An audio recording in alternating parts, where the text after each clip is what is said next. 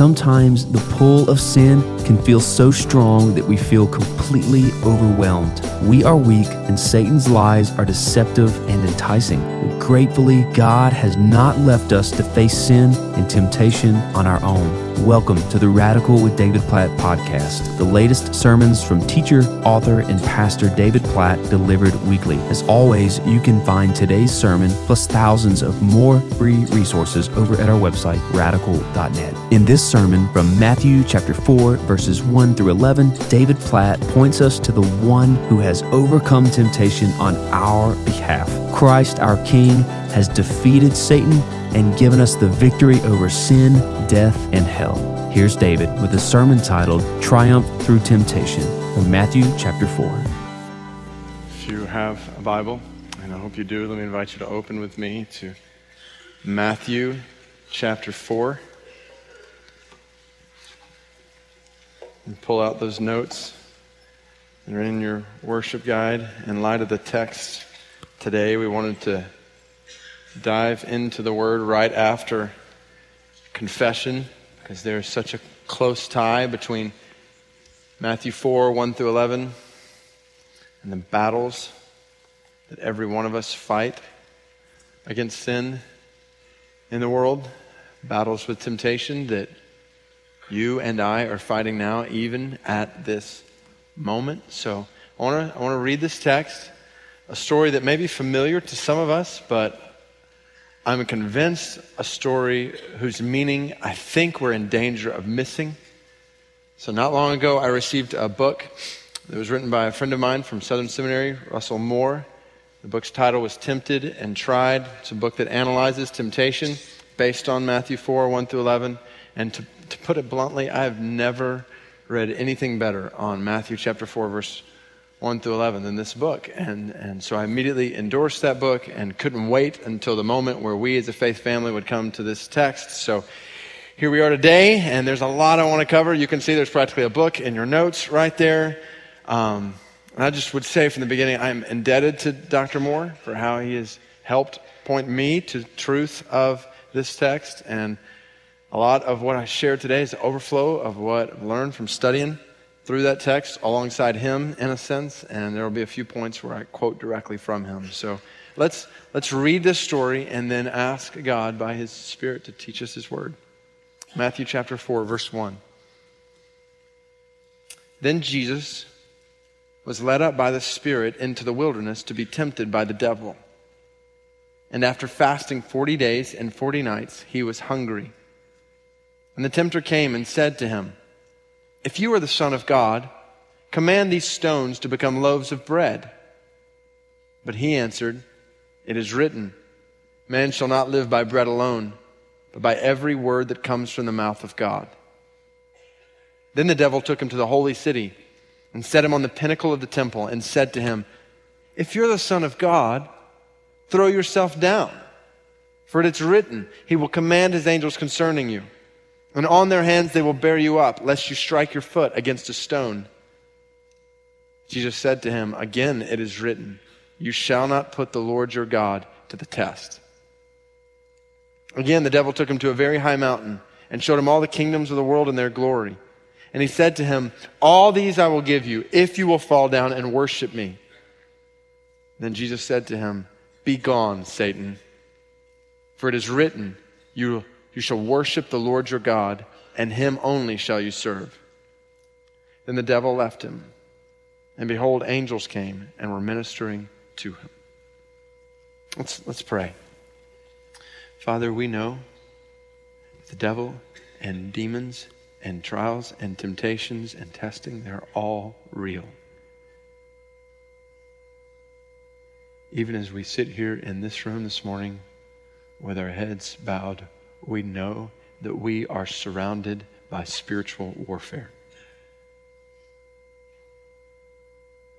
At this moment, there are spiritual forces of evil in the heavenly realms who are warring against your worship in this room.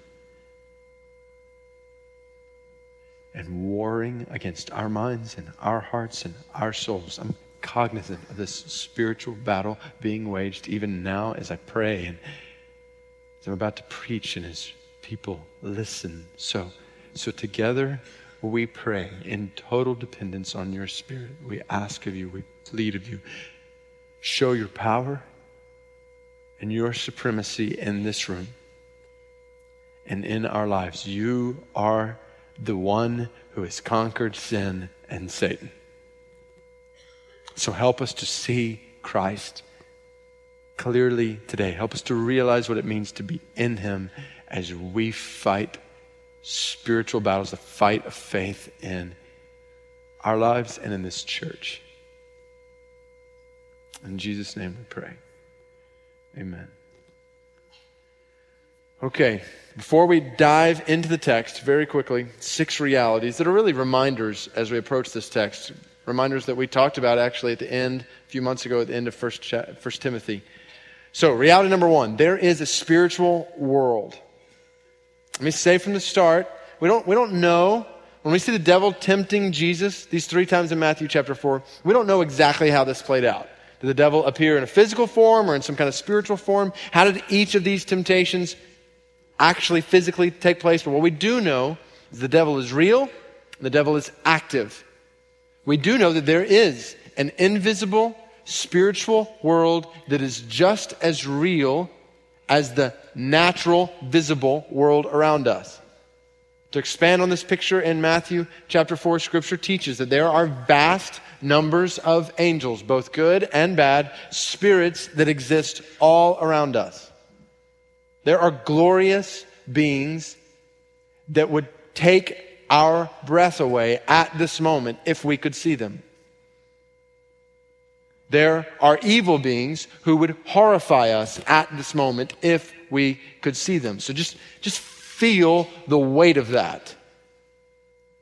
We must avoid an empty rationalism that has no room for supernatural, spiritual. If we can't see it, then it's not real, not, not true. So we've got to avoid an empty rationalism. At the same time, we need to avoid an excessive fanaticism that sees a devil behind every bush. So, to avoid both. There's a spiritual world, which means, second, we are involved in a spiritual war. A spiritual battle that is continually raging.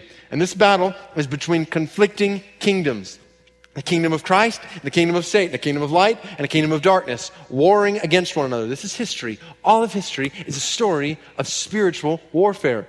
It began, man and woman, Genesis chapter 3, where, where the enemy, Satan, tempts man, leads him into sin, spiritual darkness, and ultimately death. And from that moment in Genesis chapter 3, all the world and its inhabitants have been darkened with sin under the rule of the prince of this world.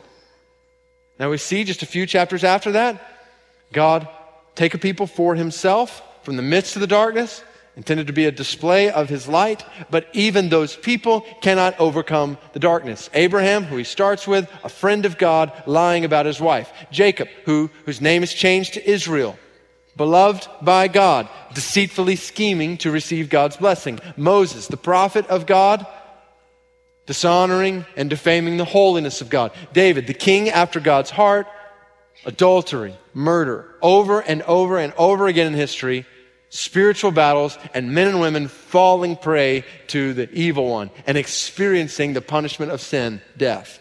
That's history. Conflicting kingdoms that create a continual struggle in every one of our lives. Now, I put Christians and demons here, which can be a little bit misleading because this battle is not just between Christians and demons, but all people and, and demons. But the reason I put Christians and demons there is to emphasize two things. First, when we think about spiritual warfare, one of the first things we need to remember is that the, the devil is not omnipresent like God is. So when you are being tempted and I'm being tempted, we need to remember that Satan is only a creature. And though he is behind every temptation to do evil, our battle is not just against him, but against what Ephesians 6 calls the spiritual forces of evil in the heavenly places demons, powers of this dark world.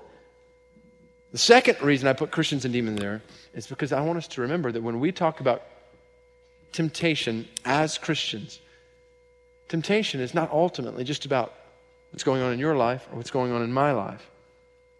Temptation is ultimately about an all out attack from the devil and his demons on the kingdom of Christ and everyone who associates themselves with Christ. In attacking Christians, demons are attacking Christ.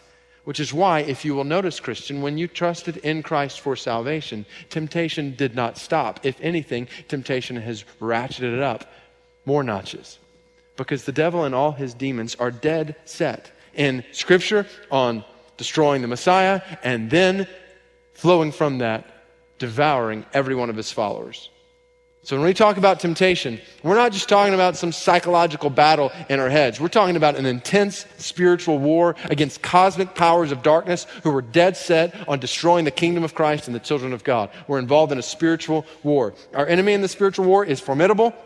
He's a lion looking to devour. The stakes in the spiritual war are eternal. Heaven and hell hang in the balance with this war. The scope of the spiritual war is universal. It is being waged in every nation, among every people, in every language, and in every life, which leads to this last reality, this last reminder our involvement in this spiritual war is personal. So, so here's the deal don't miss this. There is a grand, overarching realm in which this war is being waged. But there is also a specific, pointed, personal way that this battle is being fought right now in the seat where you sit. So it's grand, cosmic, and specific, personal. You are being tempted right now. I am being tempted right now. Always being tempted in our, in our lives. Most of the time, we don't even realize it. Dr. Moore subtitled one of the chapters in that book you are on the verge of wrecking your life, especially if you don't know it. And that is true. And he uses an illustration of cows being led to the slaughter. Let me apologize in advance to vegetarians who are here this morning. This may be one of the reasons why you are a vegetarian. But he writes For a long time, cattle workers would forcefully push and prod cows into the slaughterhouse. For good reason, the cows would resist, and the whole operation would be extremely difficult to carry out. Until one particular scientist came along and said, No, no, no, the way to slaughter cows is to make them feel like everything is great as they enter into the slaughterhouse. Keep the scenery the same as it is in the most peaceful moments of the cow's life. The scientist began to experiment, not with prodding cows off a truck, but by leading them quietly onto a ramp where they walk through a squeeze chute, a gentle pressure device designed to mimic a mother's nuzzling touch. Then the cattle continue down the ramp onto a smoothly curving path, no sudden turns, a path designed to give the cows a sense that they are going home. And as they mosey along the path, they don't even notice when their hooves are no longer touching the ground. A conveyor belt slowly, gradually lifts them upward and then, in the twinkling of an eye, a blunt instrument levels a surgical strike right between their eyes. They're transitioned from livestock to meat, and they're never aware enough to even be alarmed by any of it. And I share that to make as clear as possible to you that there are forces afoot at this moment who are working to lure you to a place that you do not want to go. To use Russ Moore's warning, you are on the verge of wrecking your life, especially if you don't know it. I, I feel this at every moment in my life. I'm prone to sin at every point of my life. My mind is susceptible to wandering, and I am tempted to think unimaginable thoughts when I see an attractive woman who is not my wife. My heart is bent toward pride, and I am tempted to compete with other pastors over who is more spiritual and more successful. I'm tempted to cut moral corners in order to gain personal advantage over others. I'm prone to pretense and hypocrisy tempted to lie to make myself look better and to call people to do what I'm not willing to do myself. I'm prone to value appearance over authenticity, my wants over other people's needs, and I am prone to desire the glory that is due God alone. I am keenly, if not frightening, frighteningly aware that one wrong look, one inappropriate meeting, one rash decision, one fleeting moment could wreak spiritual havoc on my life, my family, and this church and bring untold disgrace on my God. I say that to make clear that my involvement in this spiritual war is personal, and so is every one of yours. The battles may look different all across this room, but do not be fooled. The war is real, and the evil one is persistently plotting to subtly entice your soul to evil and ultimately bring you to destruction. Do not be caught unaware. There's a spiritual world. We're involved in a spiritual war. Enemy is formidable. The stakes are eternal. The scope is universal, and our involvement is personal. All of us. We are part of a human race where over and over and over and over and over again in history, every man and every woman has succumbed to sin, and every man and every woman has has experienced death, except one. And that's the good news of Matthew 4 1 through 11. A new man has come, a man over whom Satan could not gain control. So see it. Two pictures of Jesus in what we just read. One, Jesus is the new man stepping in to the universal human story. There are deliberate parallels here between Jesus in the wilderness in Matthew 4 and Adam and Eve in the garden in Genesis chapter 3. It is no coincidence that both Adam and Jesus are initially tempted to eat food apart from the Father's will. For Adam, it was fruit from a tree. For Jesus, it's stones becoming bread. In both of their situations, the temptations begin with questioning God. For Adam, the serpent questions God's word, asking, Did God really say not to eat that? For Jesus, the serpent doubts Christ's sonship. If you're really the Son of God, why are you hungry like this? See it. Jesus is stepping into the same story that Adam stepped into. Jesus will stand where Adam fell. He is a new man, unlike Adam and unlike all of us in this universal human story who have succumbed to sin. So he is the new man stepping into the universal human story, and Jesus is the true son suffering through the particular Israelite story. So, so there are parallels between Matthew 4 and Genesis 3, but there are even more parallels between Jesus' temptation here and the testing of God's people before they entered in the promised land in the Old Testament. Now, you say, what do you mean Jesus is the true son? Well, when you go back, we won't have time to turn to any of these places so there'll be a variety of verses along the way. You might just write out to the side. But when, when God was preparing to deliver Israel, the people of Israel, his people, out of slavery in Egypt, in Exodus chapter 4, verse 22, he said, Israel is my firstborn son. And I say to you, let my, talking to Pharaoh, let my son go so that he may serve me. So God refers to Israel, the people of Israel, as his son. Let my son go. It's what we saw a couple of weeks ago when we were in Matthew chapter 2, verse 15, when Hosea said, God called his son out of Egypt. It's talking about the people of Israel, referred to as his son. So Israel is referenced as his son. And what you have in the Old Testament is God's son Israel being led through the wilderness to be tested. And now, in the New Testament, you have God's son Jesus being led through the wilderness to be tested. Parallels are all over the place, both in the wilderness. In Old Testament, God's son Israel was tempted for and tested for 40 years. Here in Matthew chapter 4, Jesus is tested for how many days? 40 days and nights he's fasting. Every time Jesus wards off temptation here in Matthew chapter 4, he uses scripture. And where does he quote from? Look at first time, verse 4. He answered, It is written, Man shall not live by bread alone, but by every word that comes from the mouth of God. Look for that little letter in your Bible. It takes you to the bottom and helps you understand where he's quoting from. Where is he quoting from there? What book? Deuteronomy. Deuteronomy chapter what? 8, verse 3. Now look at the next time he quotes from Scripture. Verse 7. Jesus again said to him, It's written, You shall not put the Lord your God to the test. Where is he quoting from there? Deuteronomy chapter 6, verse 16. You go to the last one, verse 10. It's written, you shall worship the Lord your God and serve him only. There, it's what book? Deuteronomy chapter 6, verse 13. So three times from Deuteronomy.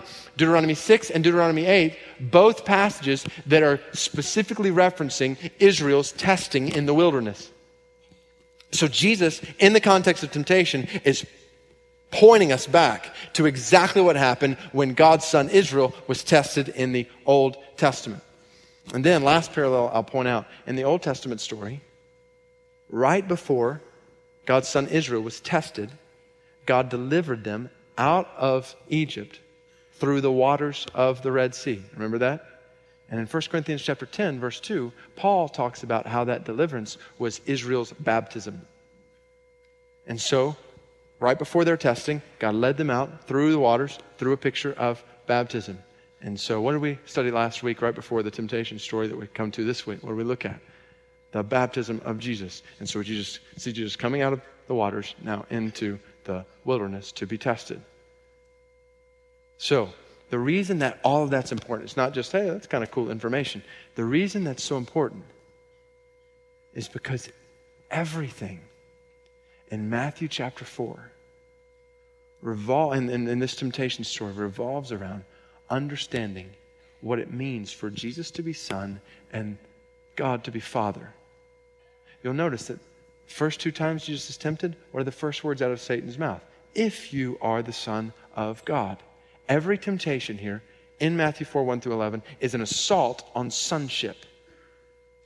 Matthew 3 17, this is my beloved Son in whom I am well pleased. Well, if so, then why are you starving? If so, then jump off this temple. If so, then you could have all of these things. And don't miss it. Why this is so important It's because this is where we begin to realize, and I want to be careful not to get into it yet because we're about to dive into it specifically, but just see it. Every temptation in your life and in my life is a temptation to see God as rival, not as father. It's all the way back in the beginning, Genesis chapter 3. Satan convincing Adam and Eve that God is their rival, not their father. He, he's, he's withholding something from them that is good. And every time you or I sin, it is you or I saying, My father does not know what is best for me. I know what is better. So see the tie between temptation and sonship here.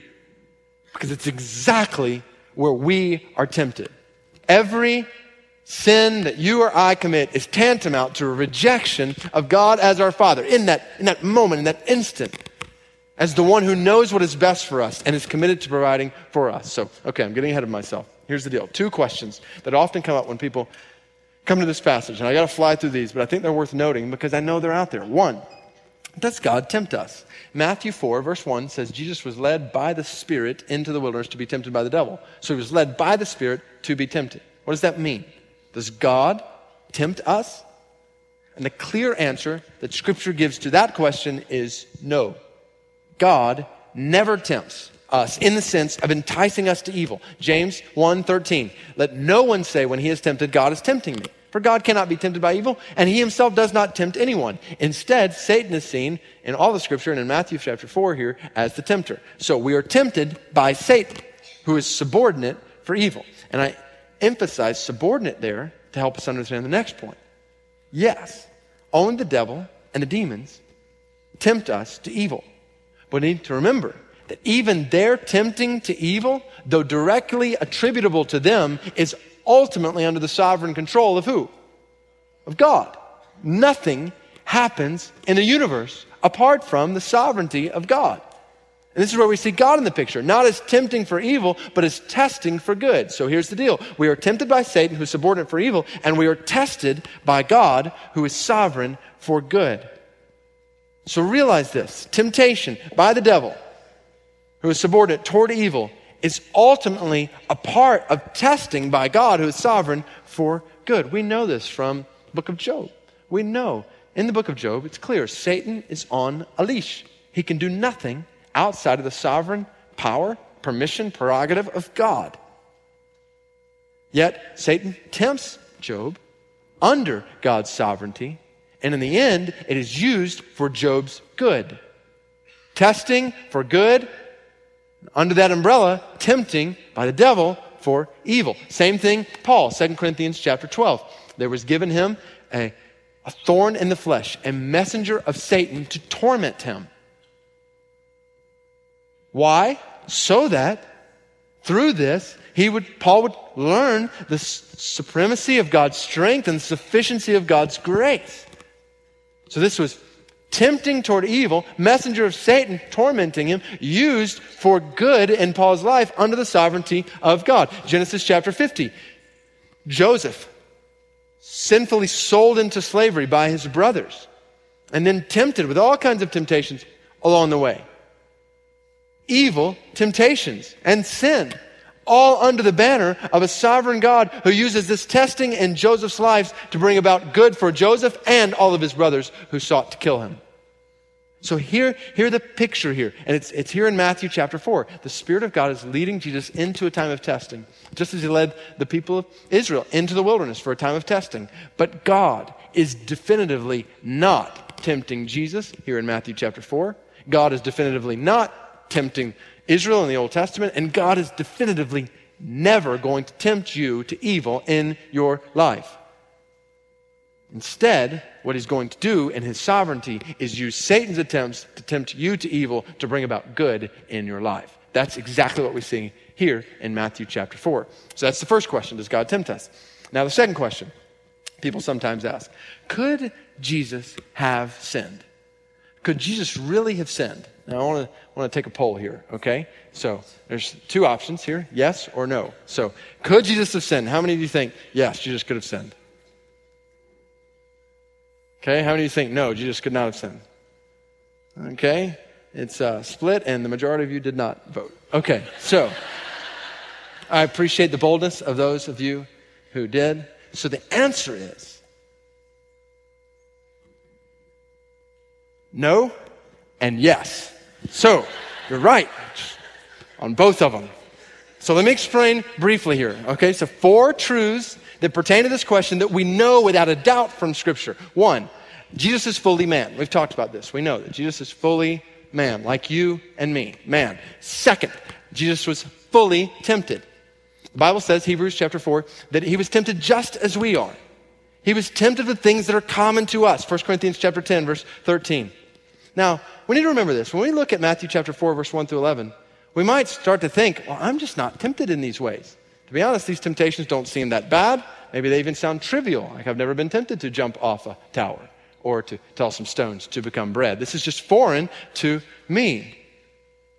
Well, the reality is, as we're about to see in a second, there are no new temptations.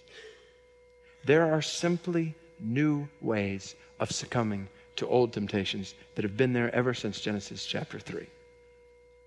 So clearly, people in the New Testament didn't have the internet and TV and some of the stuff that we have that brings temptation into our lives. But do not be fooled into thinking that we have come upon something new the adversary's strategies are age old, going all the way back to a garden in Genesis chapter 3. And you will not face a temptation that is not common to man. And you will not face a temptation that Jesus himself has not faced. That's why he was fully tempted as we are, Hebrews chapter 4 says. No new temptations, just old new ways of succumbing to old temptations. Jesus was tempted just like you and I are tempted. Third, Jesus is fully God. We've talked about this. He's fully man, he's fully God. And then fourth, God cannot be tempted. Just as James 1:13 said that God does not tempt us to evil, it also says God cannot be tempted by evil. So, you, we know these four things to be true. Jesus is fully man, Jesus was fully tempted, Jesus is fully God, and God cannot be tempted. The problem comes when you try to put those together and figure out how they work. And all of this leads us back to the mystery of the incarnation. Remember, we talked about this a few weeks ago before Christmas? We talked about how Jesus' human nature and divine nature are unified and yet different. Which lead us to some wonderful mysteries. It's a picture of his humanity. He was asleep on a boat in the middle of a storm. As a picture of his deity, he stood up and calmed the wind and the waves in that storm. Fully human, fully God. Humanity, deity. So in his humanity, Jesus was fully tempted as we said, just as we are, as men and women. And it was possible that he could sin. Yet in his deity, he was not tempted, for God cannot be tempted. And so it was not possible that he could sin. So how do you put these mind-boggling mysteries together? Well, think about it this way. Think of the person in the world that you love the most. Picture them. And then let me ask you an absolutely horrifying question Could you murder that person? And as soon as I ask that, you're thinking, absolutely not. I am repulsed at the very idea that you would even mention that. There's no way I could hurt that person in that way that I love so much. And in that response, what you're thinking is, I don't have the moral capability of murdering that person. But if you understood my question, could you murder that person in terms of physically performing an action, though it's unfathomable to you, it would be physically possible. So, in a similar way, Jesus, in his deity, as the light of the world in whom there is no darkness, could not have sinned. His moral nature is incapable of that kind of action. At the same time, in his humanity, Jesus could have sinned in the sense that he was absolutely capable, capable of turning stones into bread, jumping off a tower, and bowing the knee to Satan. He was fully tempted as we are. So, now that we have all of that cleared up, we will get to the three temptations. So we're gonna have to we're gonna have to fly here too, but I want us to I want us to get below the surface of these. See the core of temptation here. To bring that core to bear on how we are tempted. That's why you, you look in your notes and you'll say, We are tempted to. We are tempted to because what we are seeing happening in Jesus is common to man. He's being tempted as we are. So it's to see how think about how this plays out in our lives. And then I want us to see how Jesus conquered each temptation. We'll hit them one by one. First, temptation self gratification. Self gratification. After 40 days of fasting, the Bible says Jesus was hungry. That's quite an understatement, Matthew. And the devil tempts him to turn stones into bread and eat if he is the Son of God. Remember, Jesus' understanding of his sonship is central to our understanding of the devil's temptation. The devil is saying to Jesus, if you are the Son of God, if you are beloved by God, Matthew 3 17, then why are you out here in the wilderness starving? You desire food. Is your father not providing for you, caring for you? Satisfy your desires now. See the self gratification here that is common to every single one of us in this room at the depth of our hearts. We are tempted to fulfill our wants apart from God's will. Every one of us. We have, we have desires. All of us have desires that God has built into us, desires that are good, physical desires, emotional desires, needs in our bodies, cravings in our souls. God's created us with these things. And He's created them in such a way that we are intended to look to Him as our Father to gratify those desires. That was the whole point in the Garden of Eden, right? God had created Adam and Eve with a desire for food, and it was a very good desire, Genesis 1:31. But he created it to be fulfilled according to his word in his way. And Satan ushered into the world the idea temptation that God is withholding some kind of good from Adam and Eve. They have a hunger, a desire, a craving, a want that they need to fulfill apart from God's will. And that is when sin entered into the world. It's there in Genesis 3. It's the same story of what happened in the wilderness with the manna that God provided. And it's why Jesus quotes from Deuteronomy chapter 8. Let me give you the whole quotation Deuteronomy chapter 8, verse 2. You should remember the whole way the Lord, follow this, has led you these 40 years in the wilderness that he might humble you. So, this is what God was doing, leading them through the wilderness, giving them manna day by day, testing you to know what was in your heart, whether you would keep his commandments or not. And he humbled you and let you hunger and fed you with manna, which you did not know, nor did your fathers know, that he might make you know that man does not live by bread alone. But man lives by every word that comes from the mouth of the Lord. This was a testing of the heart to see if they would trust the goodness of God to fulfill the desires in their lives according to His will and His word. And this is the testing of your heart and my heart that accompanies every temptation in our lives. You have desires. I have desires. desires that are good, desires that are created by God for food, for water, for sleep, for sex, for relationship, for companionship. All of these desires are good. And they are the point at which Satan works in your life and mine. So you desire food that is good. And Satan takes that which is good and he tempts you toward undisciplined overeating. You desire sleep, and he tempts you toward apathy and laziness. You desire sex, and he tempts you toward lust, pornography, adultery, homosexuality. You desire this or you desire that, and he tempts you at the point of your desires to fulfill those God given wants apart from God's given word. You think about it. Just analyze sexual temptation for a minute, whether it's pornography or homosexuality, adultery, and affair. You think about it, what is, what is so rampant across our culture and rampant in the church. You have a sexual desire that is created by God to be good, but you are tempted to fulfill that desire in ways that are outside of God's will and God's word. And at the core of that temptation is a desire for self gratification that says, God is not providing the way I want Him to, and so I will seek my own gratification apart from Him. And you sin. Whether it's a look, a thought, action, deed, it's where it's birthed out of. And that's one of thousands and thousands of other examples all across this room. We are tempted to fulfill our wants apart from God's will. And the devil is so subtly deadly in the way he attacks our desires. He has convinced many of you that these desires that you have for sin in certain areas, they are just the way you are. They are just who you are. Come back to the core, Christian brother or sister. This is not who you are. You are a child of God. You are a son or a daughter of God.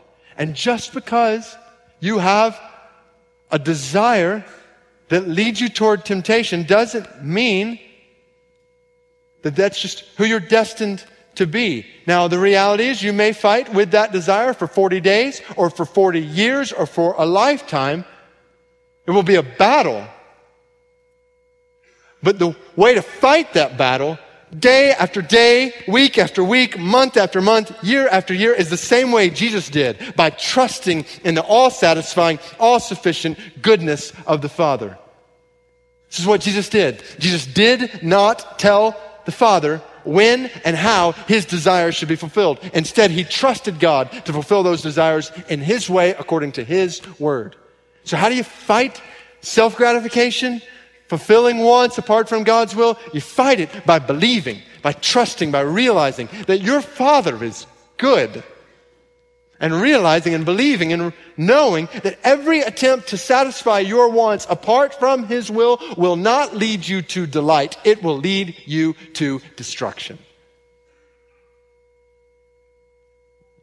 It's it always, it's Genesis 3. No sooner had they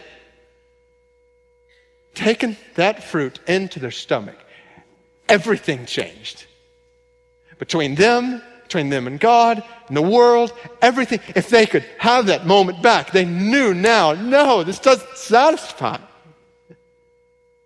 It's Jacob and Esau. What leads to the formation of the people of Israel in that story was Esau selling his birthright because he's hungry for a bowl of soup. No sooner had that soup filled his stomach than he was certainly thinking, What have I done? I've just given away my whole future for a bowl of soup.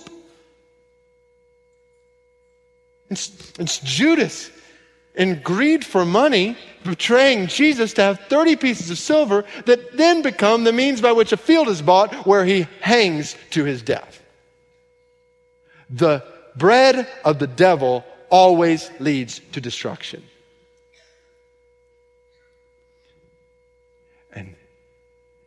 And yet, it subtly deceives you, convincing you that it will lead to delight. So you fight it by saying, No, only my Father can bring the delight to my soul that I need. I fulfill, I want to fulfill my wants according to His will. I want to live according to His word. It's my sustenance and my sufficiency and my satisfaction. Fight self gratification with supreme satisfaction in the goodness of your Father. Jesus did that.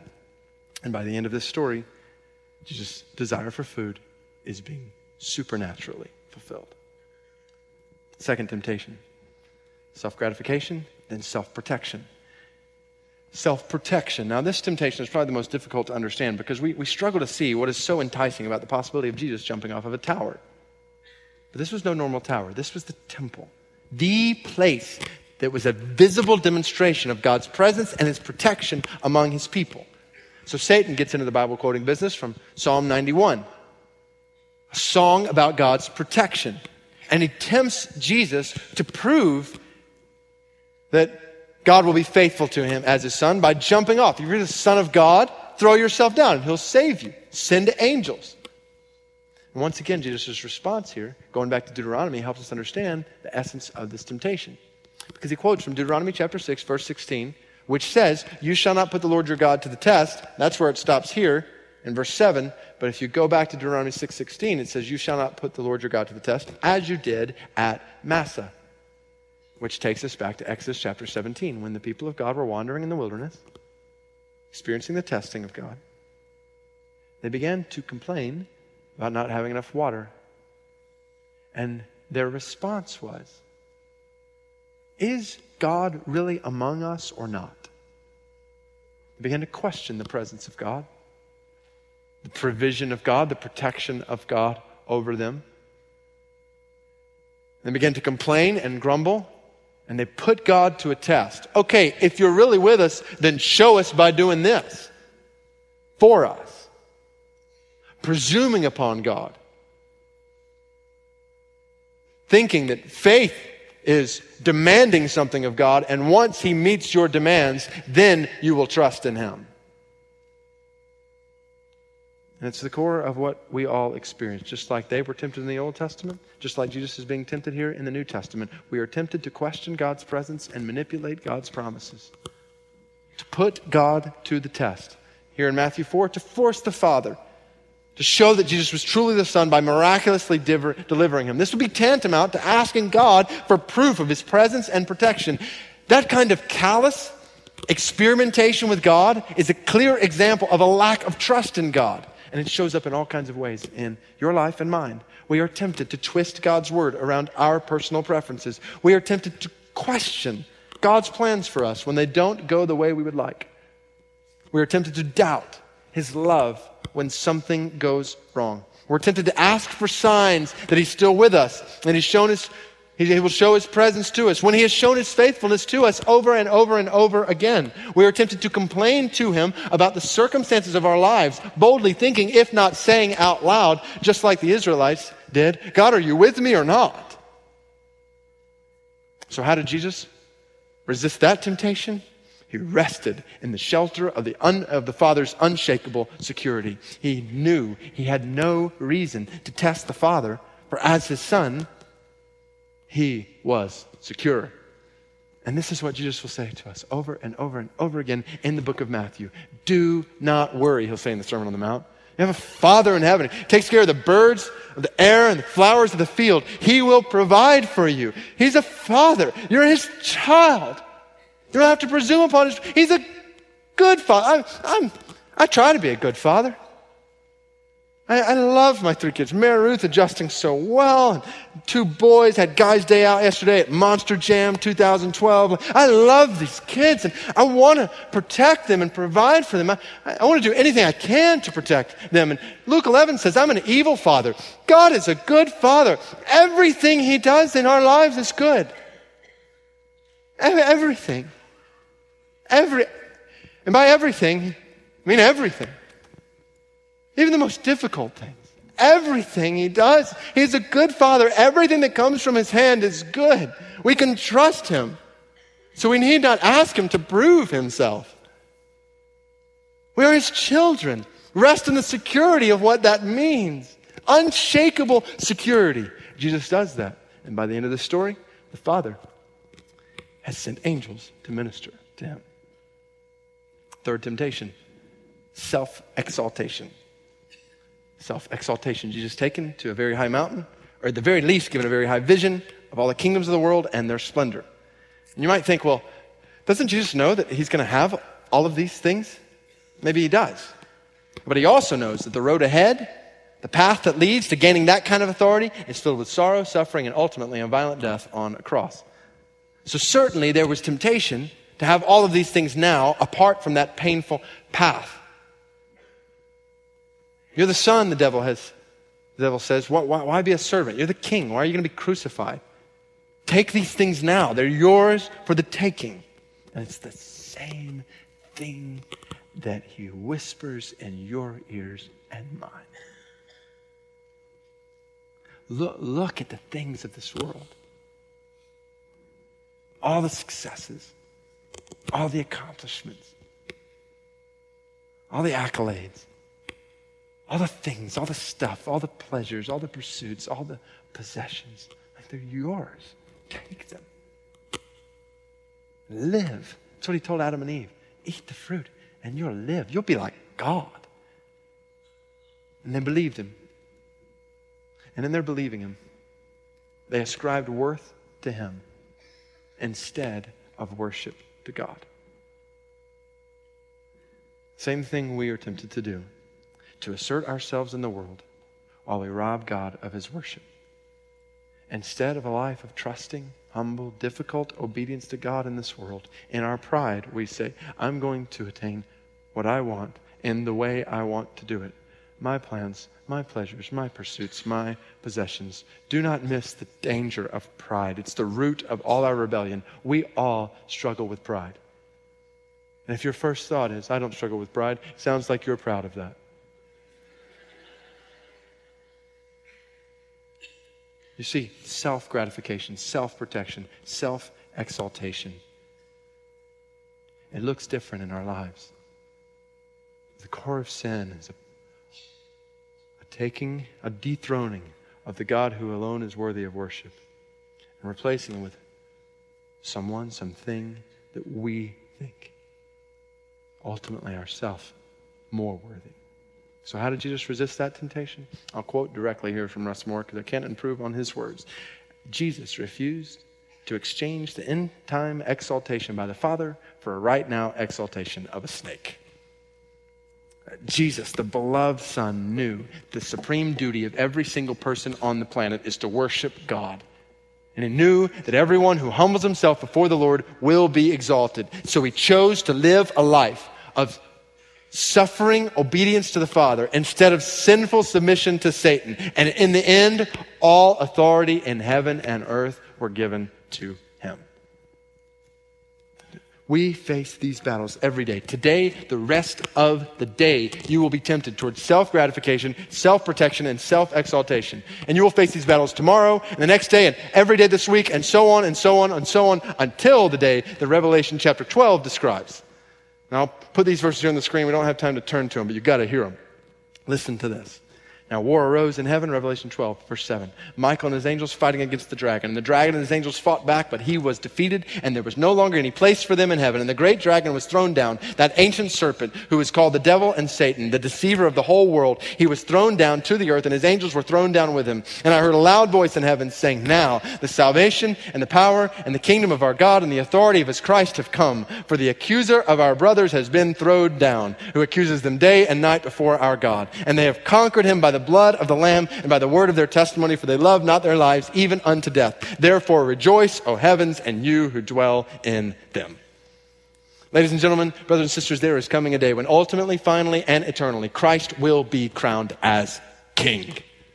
The Christ who 2,000 years ago in Matthew 4 conquered temptation as our representative and then not long thereafter conquered sin as our Savior on the cross. He conquered sin as our Savior. You think about how we're going to see these temptations play out as Jesus goes to the cross. As he's hanging on the cross and it's shouted to him, if you are the Son of God, not coincidentally, if you're the Son of God, throw your, bring yourself down. Certainly the Son of God would not be up here. Assault on his sonship. Jesus says to Peter, I know that at this, any moment I could call down 12 legions of angels to come and deliver me from this cross. Instead, he bows the knee in the Garden of Gethsemane and he says, Not my will, but yours be done. Father, glorify your name. He lives for the worship of the Father and he dies. And in the process, becomes the only one who is able to take your sin and my sin upon himself. Pure and unstained, fully able to pay the price for our iniquity and then to rise from the grave in victory over sin and death and to ascend into heaven. So 2,000 years ago, he has conquered sin as our Savior. Today, he is at the right hand of the Father fighting with and for us through his Spirit. To use Paul's words, we are like lambs led to the slaughter. No, we're more than conquerors through him who loved us. God is for us. We say it. Who can be against us? Christ Jesus, who died, more than that, who's raised to life, is at the right hand of God, interceding for us. He has given you and me, Christian, His Spirit. The Spirit, very same Spirit who led him in and through the wilderness here, unscathed. It's the same Spirit who is alive in you. Brothers and sisters, you cannot conquer temptation, but Christ in you can. And He is in you. He's the hope of glory. So, on one hand, I want you to feel a sense of how endangered you are, how vulnerable you are. At the same time, I want you to feel a sense of how empowered you are. There's always a way out, 1 Corinthians 10 13, and the way out is Christ. So live in him until one day he will reign over all as our sovereign. He will once and for all assert his authority over all creation. When he comes, Christ will be crowned as king. Satan will be cast down in defeat. Revelation 12, that ancient serpent who's called the devil and Satan, the deceiver of the whole world, he will be thrown down to the earth. His angels will be thrown down with him. The accuser will stand accused. Ha! The serpent will be sentenced and the devil will be destroyed. Revelation 20 continues saying, The devil who is deceived will be thrown into the lake of fire and sulfur to be tormented day and night forever and ever and ever. Christ will be crowned as king, Satan will be cast down in defeat, and the church will rise in victory. Oh, church, victory is assured. Sons and daughters of God, we may be in wartime now, but peacetime is coming. And so as we work and fight and wait for that day, as children of God in Christ, let's trust the all satisfying, all sufficient goodness of our Father. Let's let His love be the supreme satisfaction of our souls. Let's trust Him. Let's trust His word. Let's trust His will. He knows what is best for us. He is not your rival, He is your Father. As children of God in Christ, let's rest in the shelter of our Father's unshakable security. We have no reason to fear. We have no reason to ever worry. We have no reason to doubt. We have no reason to question him, no reason to complain against him, in any way be concerned about his presence, his power, his protection for us. Christ has secured all of these things for you and me. So rest in him. You're his child, and he will always, always, always protect and provide for you. Guaranteed. And as children of God in Christ, let's refuse to exchange our end time exaltation by the Father for a right now exaltation of a snake. You say, what do you mean by our end time exaltation? Did you hear Revelation 12? It's not just a picture of a conquering Christ, it's a picture of a conquering church. For there's coming a day when we will be heirs of God and co heirs with Christ, receiving the ultimate reward of our salvation as we reign with Him in His kingdom. So resist the devil and all of his attacks. Why? Because you are a child of the King on the way to a kingdom. Thanks for joining us today on Radical with David Platt. If you would like to watch today's full sermon or download the free discussion questions, you can do all that and more at our website, radical.net. Well, we're so excited that many of you in the Radical Podcast community took advantage of the special offer and registered your group for Secret Church 19 this week. But if you missed out and weren't able to register your group, we are going to extend that offer to you this week. So if you register your group this week and use the coupon code podcast, you'll get 20% off of your Secret Church 19 registration. That's 20% off of any group size for the Secret Church 19 simulcast. Just register your group by Sunday, April 7th at 11:59 p.m. Eastern Time. And remember to use the code podcast at checkout. Well, I'm your host, Thomas Bowen, and until next time, join us there, both at radical.net and secretchurch.org.